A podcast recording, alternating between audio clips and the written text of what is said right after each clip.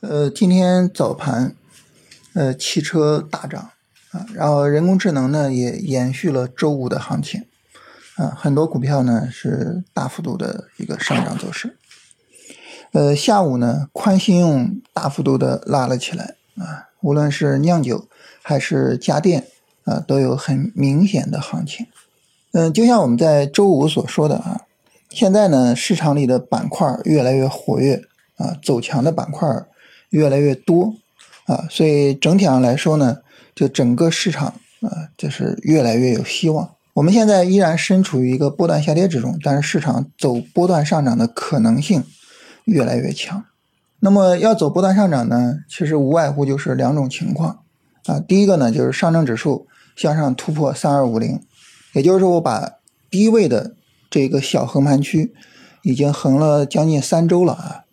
把它视为是一个筑底过程啊，我直接向上突破，突破三二五零之后呢，那么回档，只要回档不破三二五零，这个时候新一轮的上涨可能就要展开了。那第二种情况呢，会相对的弱一些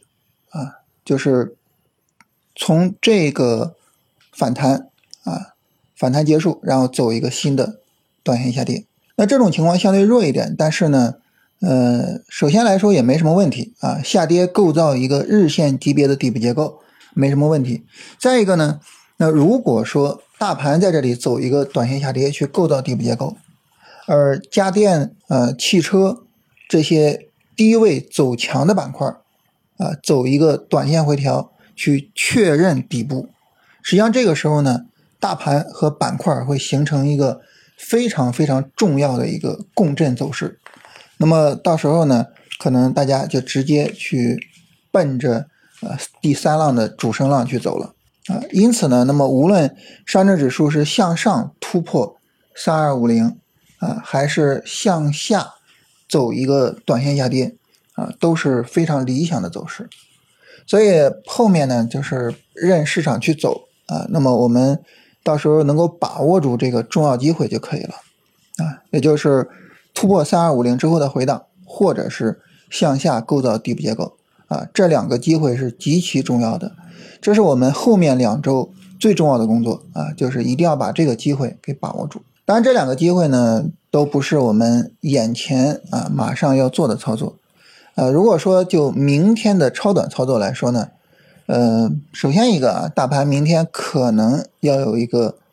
三十分钟的调整了。啊，连续这是涨了几天了，是吧？嗯，今天下午啊尾盘的时候呢，大盘也有一个调整的迹象，明天可能会有一个三十分钟调整。呃，然后我们现在啊市场的绝对主线就是人工智能的方向呢，呃，三十分钟上很接近一个充分的调整，所以这种情况下呢，那么我们就耐心的等啊大盘。呃，三十分钟调下来啊，等人工智能啊有一个调整，然后看看明天呃人工智能的行情能不能够再去做跟踪啊。当然这个时候主要就是看什么呢？一个是看它的调整力度，再一个呢看你的个股的选出率，就是在人工智能这个板块上，我们能选出来多少股票啊？能选出来足够的股票，这个时候呢才具有足够的操作价值啊。如果说我们选股感觉不好选的话，可能操作价值呢，相对来说也会偏低一些，啊，所以这个呢是需要我们去注意的，啊，人工智能这个方向呢，现在就是位置稍微有点高，